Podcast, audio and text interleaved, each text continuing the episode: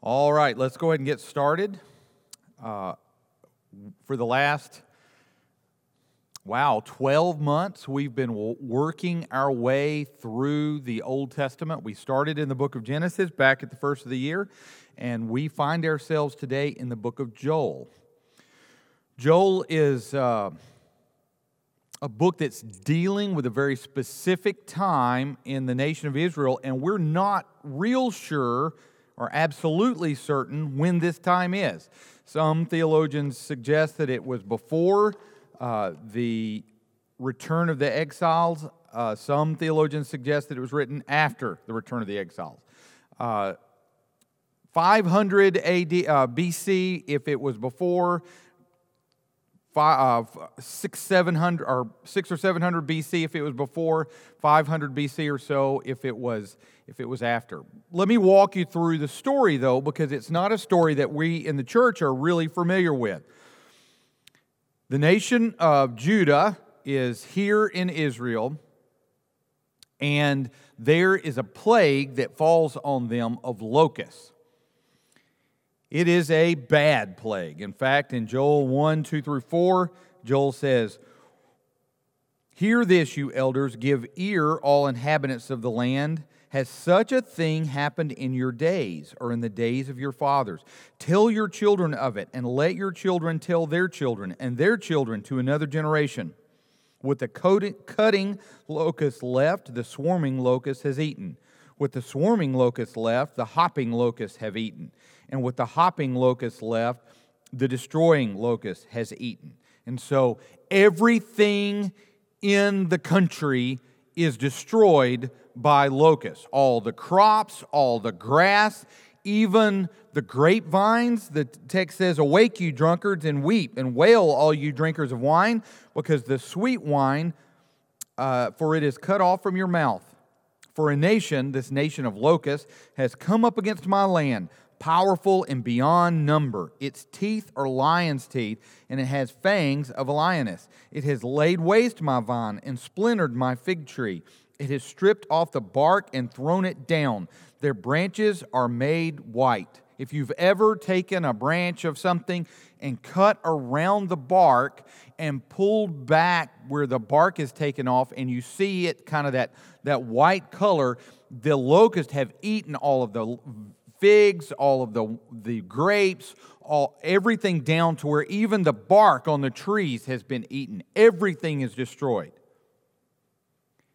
And as he says here, it's not something that's happened to in the past, it's something like they've never seen before. To the point that Joel says, be sure to remember what's going on and tell this to your children and to your children's children how people are going to eat. And the book goes on to, to sh- tell the stories of cattle that are going out in the field and they're confused because there's nothing green.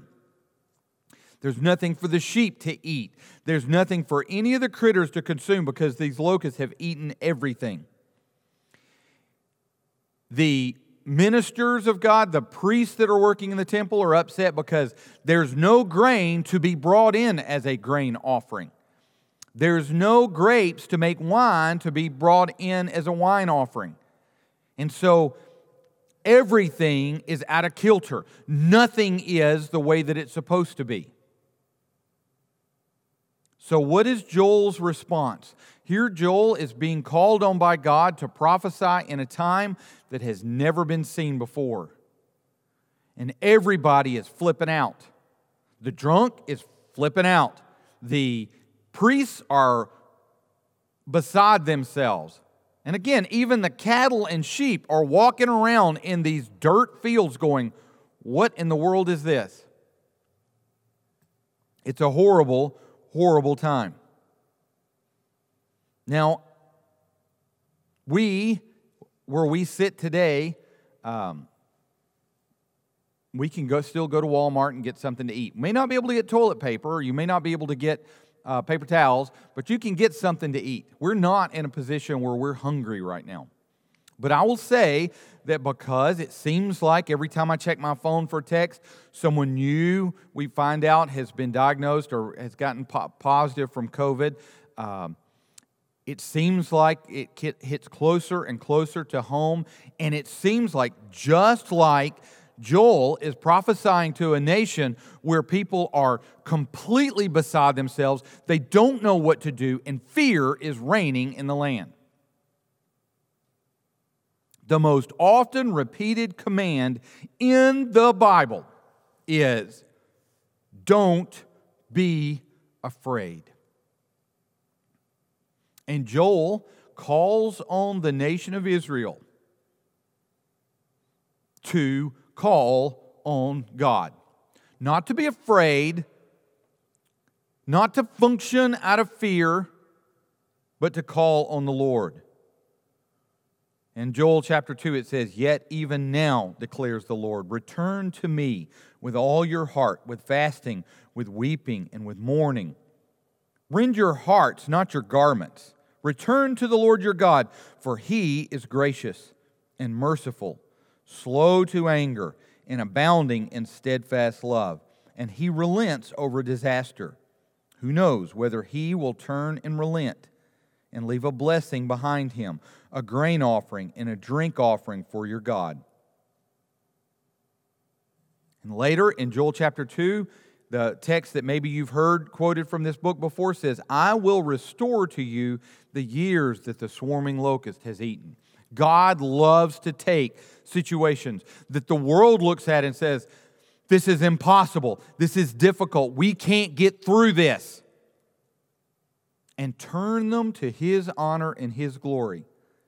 And ultimately, the purpose of God is to magnify His name. We can't often sit back and say, This is why this is happening. In fact, history usually makes us look pretty foolish when we try, whether it's on a small level with a death of someone or or uh, you know just your car breaking down. When people go why is god allowing this to happen? I never assume to speak for god.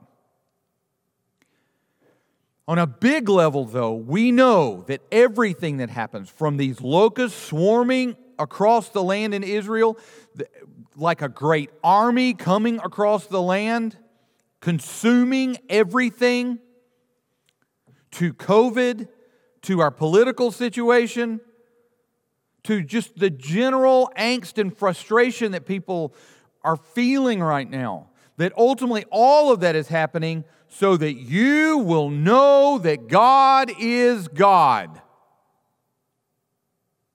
In fact, this book ends with that very statement so that you will know that I am the Lord your God who dwells in Zion, my holy mountain. Now, in the midst of this tragic situation that was going on in Israel, we, Joel, the prophet, takes the circumstances that they are in. He calls for the nation to repent, return to their God. He calls for the nation to lament to mourn.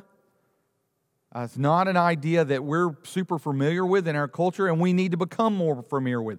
How to be sad and agree with God that this is a bad thing, and yet still rest in God being God. He calls on the nation to lament, and then he says, Let this moment, this seemingly destructive moment,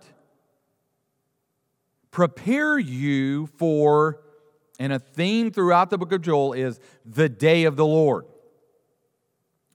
Now, on our Revelation podcast and our teachings on, on uh, eschatological things in the future, uh, we see that the day of the Lord, and we know that the day of the Lord is when God buttons up human history. There will be destruction, there will be uh, all kinds of craziness that's going on fire, and the, the stars will stop. Well, a third of their light will stop. The moon, a third of its light will stop. The sun, a third of its light will stop. The fresh water turns to blood. The, everything is in chaos. And so Joel says, Let this moment, as crazy as it is, let, excuse me, make you look forward to the day of the Lord. And in that, he talks about what kicks off the beginning of the end. And he prophesies, and it will come to pass that I will pour out my spirit on all flesh. Your sons and your daughters shall prophesy. Your old men shall dream dreams, and your young men shall see visions. Even on the male and female servants, in those days I will pour out my spirit. And it shall come to pass, verse 32 of chapter 2 and it shall come to pass that everyone who calls on the name of the Lord shall be saved. We know that that prophecy in verses 28 and 29, those prophecies were fulfilled in the beginning of the end, which was the day of Pentecost. End times began. We are in the latter days. Now, God may come back tomorrow. He may come back in a thousand years. That's immaterial. We're in the last part of the story. And so, as we go through turmoil, let us listen to Joel as he calls for the nation. Turn back to your God, look to him, cry out to him, and he may relent. And do everything in your power to make his name and his fame great. The Lord is jealous for his name, the Lord is jealous for his land. Father God, Lord, I pray that the book of Joel will speak loudly to us in our day. Lord, I pray that we do not give in to fear, but we look to ways that we can make much of your name. Lord, I pray that we represent you well in all that we do. In Jesus' name we pray. Amen. Go serve your King.